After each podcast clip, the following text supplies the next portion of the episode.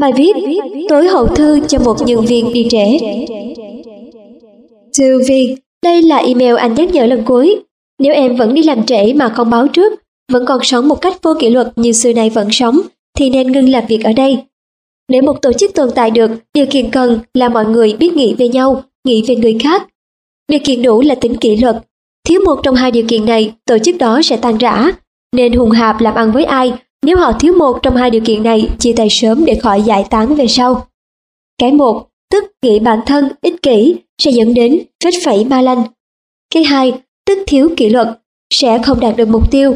Công ty của bạn anh, anh nói trước sau gì cũng đóng cửa mà không tin, vì có người trong đó không biết kỷ luật nghĩa là gì thì không nên làm ăn cùng.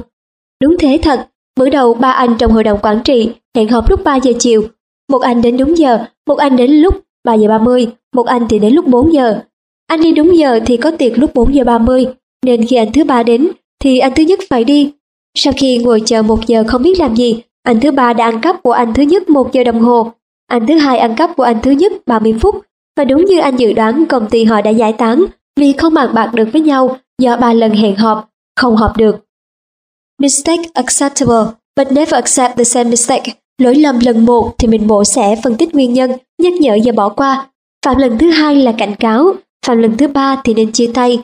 Vì lần một là nhắc nhở họ vẫn không rút ra được, một là ngu quá, không hiểu vấn đề, hai là cố tình vi phạm. Lần hai vi phạm là do thói quen cũ, thôi cho một lần nữa. Như đã cảnh cáo vẫn vi phạm lần ba, thì thôi nên chia tay. Trong hôn nhân, bạn bè, trong kinh doanh, trong mọi quan hệ, the same mistake lần thứ ba thì không nên tha thứ. Lần một bỏ qua vì chúng ta không nên hẹp hòi. Lần hai bỏ qua vì chúng ta cần có sự bao dung. Lần ba không được bỏ qua vì đó là sự xề xòa hại người khác. Mình cứ nghĩ mình tốt, mình thiện, mình bỏ qua lỗi lầm của người ta. Thực ra là mình rất ác vì mình hại người đó. Vì người đó sẽ cảm thấy là lần thứ tư, thứ năm, cứ vi phạm thoải mái, rồi cũng sẽ được bỏ qua, rồi thành bản chất và không sửa được. Thiện không đúng chỗ là ác, ác đúng chỗ là thiện. Đây là thư cuối cùng của anh về vấn đề này. Nếu em có đi trễ lần tiếp theo thì tự động đến phòng nhân sự nhận hồ sơ đi về. Mọi vị trí đều có thể thay thế, mọi kinh nghiệm đều có thể đào tạo. Ở công ty này, không chấp nhận người vô kỷ luật làm việc. Anh không muốn đóng cửa công ty, có tình vi phạm là phá hoại, nên loại trừ sớm.